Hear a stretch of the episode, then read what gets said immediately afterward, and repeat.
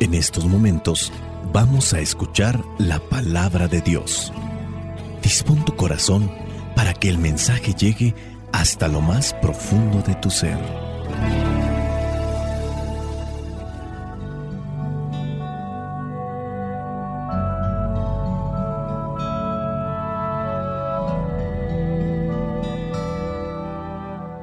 El evangelio que la iglesia nos presenta para el día de hoy corresponde a Juan, capítulo 14, versículos del 27 al 31.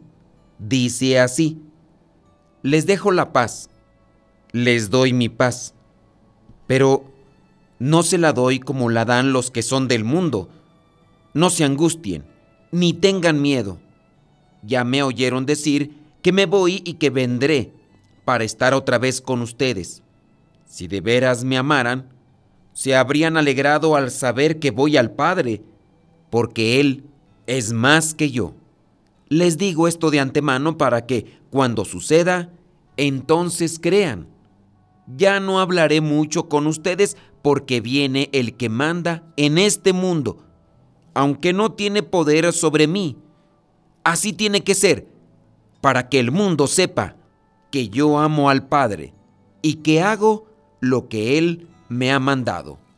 Levántense, vámonos de aquí. Palabra de Dios, te alabamos, Señor. Señor Jesucristo, nuestro divino Salvador, gracias te damos por tu infinito amor. Te escuchamos en la palabra, te recibimos y adoramos en la Eucaristía. Te servimos en los hermanos. Que seamos misioneros como lo quieres tú,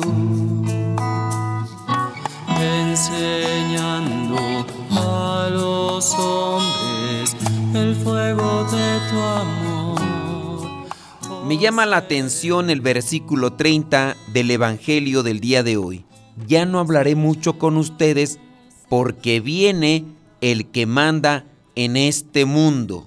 El que manda en este mundo, ¿de qué lado está? ¿De la luz o de la oscuridad? Manda en este mundo, pero no nos controla. Si nos controlara, entonces no tendríamos salida. Pero aunque mande en este mundo, sabemos muy bien quién, no nos obliga. Controla sin duda la mayoría de las cosas, las grandes empresas, los grandes negocios, la moda, el cine, el arte, la música y todo aquello que presente el mundo, porque es del mundo. Ahí está detrás el que manda en este mundo. Y no solamente nuestro Señor Jesucristo lo dice aquí en este versículo. Ya viene el que manda en este mundo, aunque dice no tiene ningún poder sobre mí. Tampoco tiene poder sobre nosotros. Manda en el mundo y controla o manda a los que se ponen a su servicio o de su lado. Y eso nos tiene que llevar a nosotros a reflexionar o a cuestionarnos si nos hemos puesto de su lado o a su servicio. En otro evangelio, en el de Lucas, capítulo 11, versículo 23, dice nuestro Señor Jesucristo: El que no está a mi favor está en contra mía, y el que conmigo no recoge, desparrama. Hace falta que tengamos una definición clara de con quién estamos o hacia dónde caminamos. También tenemos que notar que este evangelio vendría a ser ya la parte final de la despedida de Jesús con sus discípulos. Comenzamos ahí desde el versículo 27. Les dejo la paz, les doy mi paz, pero no se la doy como la dan los que son del mundo. No se angustien ni tengan miedo. Encontramos nuevamente otro referente a la cuestión del mundo. No les doy lo que les da el mundo, ni siquiera esa paz que ofrece el mundo. Ya viene el que manda en este mundo. Lo que yo voy a hacer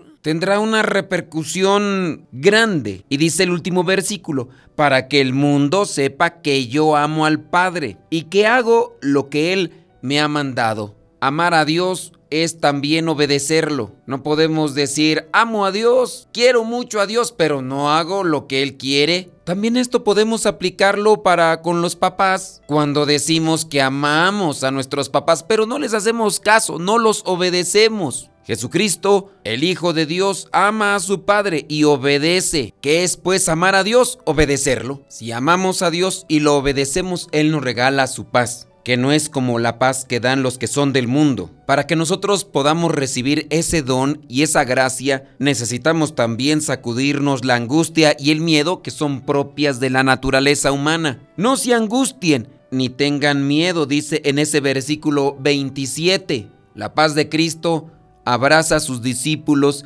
y los llena de su vida, de su amor y su alegría. También nos abraza a nosotros con ese mismo amor y esa misericordia. Dios nos da su paz, pero nosotros debemos de trabajar en sacudirnos esa angustia, ese miedo y otras cosas más que llegan a nuestra vida. La angustia y el miedo progresan, aumentan en la medida en que nos enfocamos en las cosas malas de la vida. Si yo, por ejemplo, estoy viendo un caudal de agua de un río, aunque me encuentre distante, el hecho de que yo esté mirándolo constantemente provocará en mí una angustia y un temor, y más cuando no sé nadar. Y aun cuando sepa uno nadar, el mirar las aguas tempestuosas de un río, como hace mucho tiempo me tocó mirar y escuchar el ruido de un río desbordado, te empiezas a imaginar un montón de cosas, como si el agua de repente te arrastrara sin mayor motivo, aunque estuvieras distante. La angustia, el miedo te hace pensar qué sería de tu vida si te arrastrara en ese momento el río. Me imagino que también las personas que han estado en alta mar, que han estado en esas circunstancias de marea alta y de tormenta, también tendrán las mismas proyecciones en su mente. Los marineros con experiencia sabrán que no conviene dejarse llevar por la imaginación, por las cosas que suceden en la mente. Cada uno de nosotros tendrá que trabajar en ese tipo de angustias, de miedos, de temores que nos impiden recibir la paz de Dios. Aquí en el Evangelio, el amor de los discípulos a Jesús debe llevarlos al gozo, al júbilo, porque confían en aquel que es su amigo, es su maestro. Jesús está anunciando que va hacia el Padre. La fe entonces no debe de temblar cuando sabemos que vamos hacia Dios. La fe no debe temblar cuando llegue ese momento, y por eso los está preparando Jesús. Les está hablando de ese camino en concreto que es su regreso al Padre, pero también es la muerte en una cruz. Y ese tipo de muerte no debe de quitarles la paz ni debe llenarles de miedo. Por eso los está preparando, para que esa alegría permanezca y esa paz y ese gozo. Muchos de nosotros podríamos evaluar cuánto amamos al Padre, cuánto amamos a Dios, y podría ser en este tema de la muerte. Si nosotros estamos más arraigados a las cosas de este mundo, el saber que llegará un momento en el que tenemos que partir, el saber que llegará un momento y tenemos que dejar este mundo, y nos produce cierto tipo de tristeza, entonces quiere decir que nos hemos aferrado y nos hemos apegado a las cosas del mundo. Nos ha conquistado más el que manda en este mundo. Sin darnos cuenta hemos llegado a ser sus clientes. De manera que si llega el momento, porque es inevitable, el cuerpo se desgasta, enfermedades van y vienen, algunas de ellas incurables, y llega el momento en el que los médicos nos dicen que nuestro tiempo en este mundo se acabó, o que estamos al borde de que se nos acabe el tiempo en este mundo. ¿Y qué es lo que hay en nosotros? Tristeza y alegría. El mismo Jesús en el Evangelio le reclama a sus discípulos. Dice en el versículo 28, si de veras me amaran, se habrían alegrado al saber que voy al Padre, porque Él es más que yo. Se entristecieron entonces cuando escucharon las palabras de Jesús despidiéndose. Sin darnos cuenta, nos hemos hecho muchas veces clientes del amo de este mundo, o el que manda en este mundo como tal. Manda controla hasta donde nosotros le hemos dado chance. El resultado final del evangelio del día de hoy, si pudiéramos decirlo en una sola palabra, es la paz. Jesús nos ofrece su paz. Con frecuencia confundimos la paz con un estado anímico, resultado de no tener problemas, ni guerras, ni preocupaciones desbordantes. Y eso es digno de aclararlo o reflexionarlo. No tener peleas, no tener discusiones, no tener problemas, no tener guerras. No podemos compararlo a la paz. Más bien sería tranquilidad. Pero en esa tranquilidad puede estar ausente la paz, porque quizá no tenemos problemas,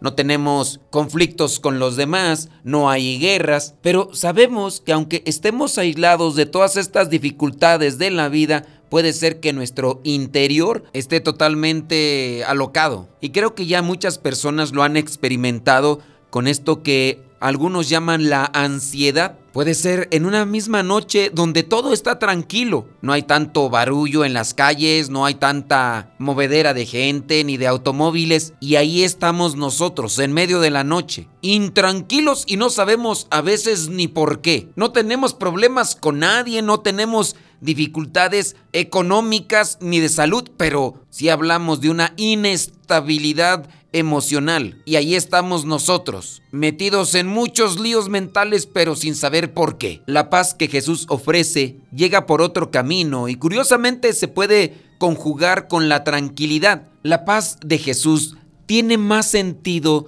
desde adentro. Habla de una seguridad interior. La paz que ofrece Dios procede de saberse amados, de saberse reconciliados con Él mismo. Esa paz es la que Jesús nos ofrece. Es la seguridad de la permanencia de Cristo, de esa permanencia de su Espíritu entre nosotros. Por eso, aquí en el Evangelio, su partida no debe provocar en sus discípulos inquietud, tristeza. Puede traer tranquilidad, pero debe traer alegría y paz. Esa paz interior tiene relación con la conciencia. Esa paz que se da cuando no nos acusa la conciencia. Esa paz brota y nace de saber que estamos en amistad con Dios. Y en consecuencia de esa amistad surge en nosotros una paz que quizá aunque tenemos problemas, que quizá aunque estamos en dificultades, pero sabemos a la luz de Dios que estamos haciendo lo correcto, que estamos haciendo hasta donde podemos, que no hay por qué angustiarse, que no hay por qué gritar, que no hay por qué pelearse. Esa paz es la que nos ofrece Jesús. Les dejo la paz, les doy mi paz.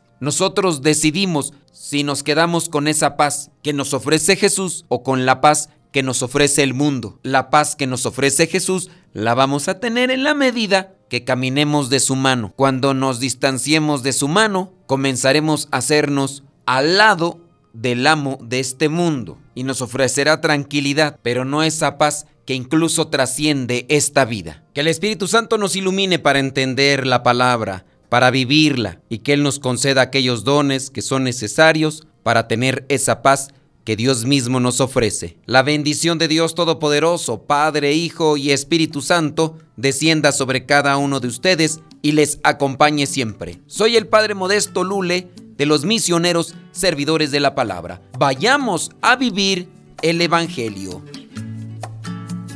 Lámpara es tu palabra para mis pasos, luz en mi sendero. Lámpara es tu palabra para mis pasos, luz en mi sendero. Luz, tu palabra es la luz. Luz. En el segmento Modesto Radio, hoy queremos compartirte un triple musical. Te dejamos la primera canción que se llama La Paz y el Amor. Lo interpreta el cantante católico Rafael Moreno de Sonora, México, y le mandamos un saludo si es que alcanza a escuchar estas reflexiones. Espero pues que estos cantos que hablan de la paz te dejen también un mensaje inspirador para que cada día seamos mejores hijos de Dios. Que la paz y el amor de Dios permanezcan en tu corazón. Que la paz y y el amor de Dios permanezcan en tu corazón, porque grande es su amor por ti, porque grande es su amor por ti, es tan grande que no puede imaginarlo la razón, porque grande es su amor por ti, porque grande es su amor por ti, es tan grande que no puede imaginarlo la razón. Pero si lo sientes hoy, está en tu corazón. Pero si lo sientes hoy, está en tu corazón y no se irá.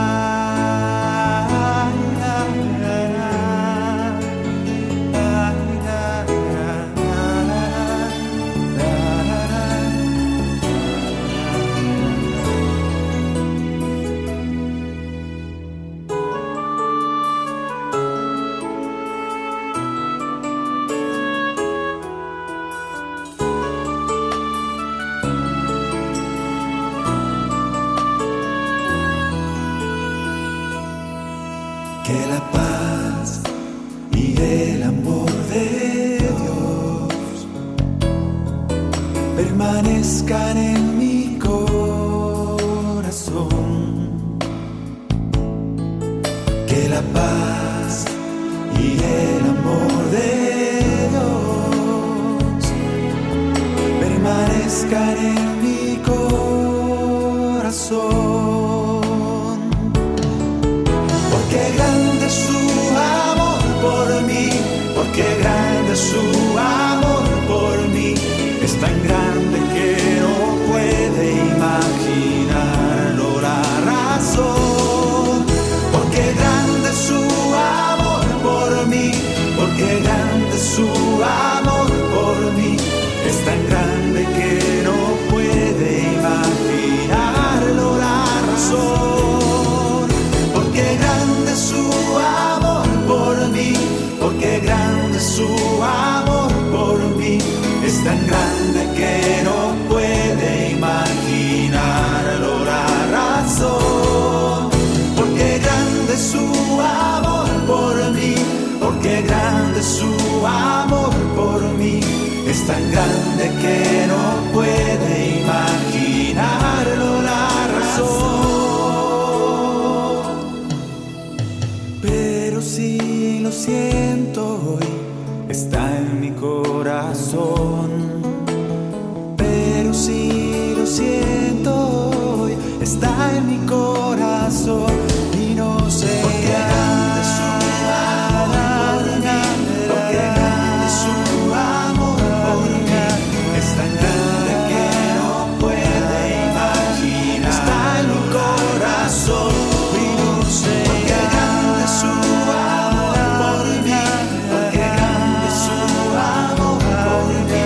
Es tan grande que no puede imaginarlo la razón y no sé. Porque grande es su amor por mí, porque grande es su amor por mí, es tan grande que no puede imaginarlo la razón. Pero si lo siento hoy, está en mi corazón y no se irá. Este segundo canto, esta segunda canción se llama Hazme un instrumento de tu paz, un canto muy pero muy conocido. Lo interpreta Estreto. Hazme un instrumento de tu paz, donde haya odio lleve yo tu amor, donde haya injuria tu perdón, Señor, donde haya duda, fe en ti. Maestro, ayúdame a nunca buscar querer ser contigo, consolado, sino consolar, querer ser entendido, sino entender, ser amado como llamar. Hazme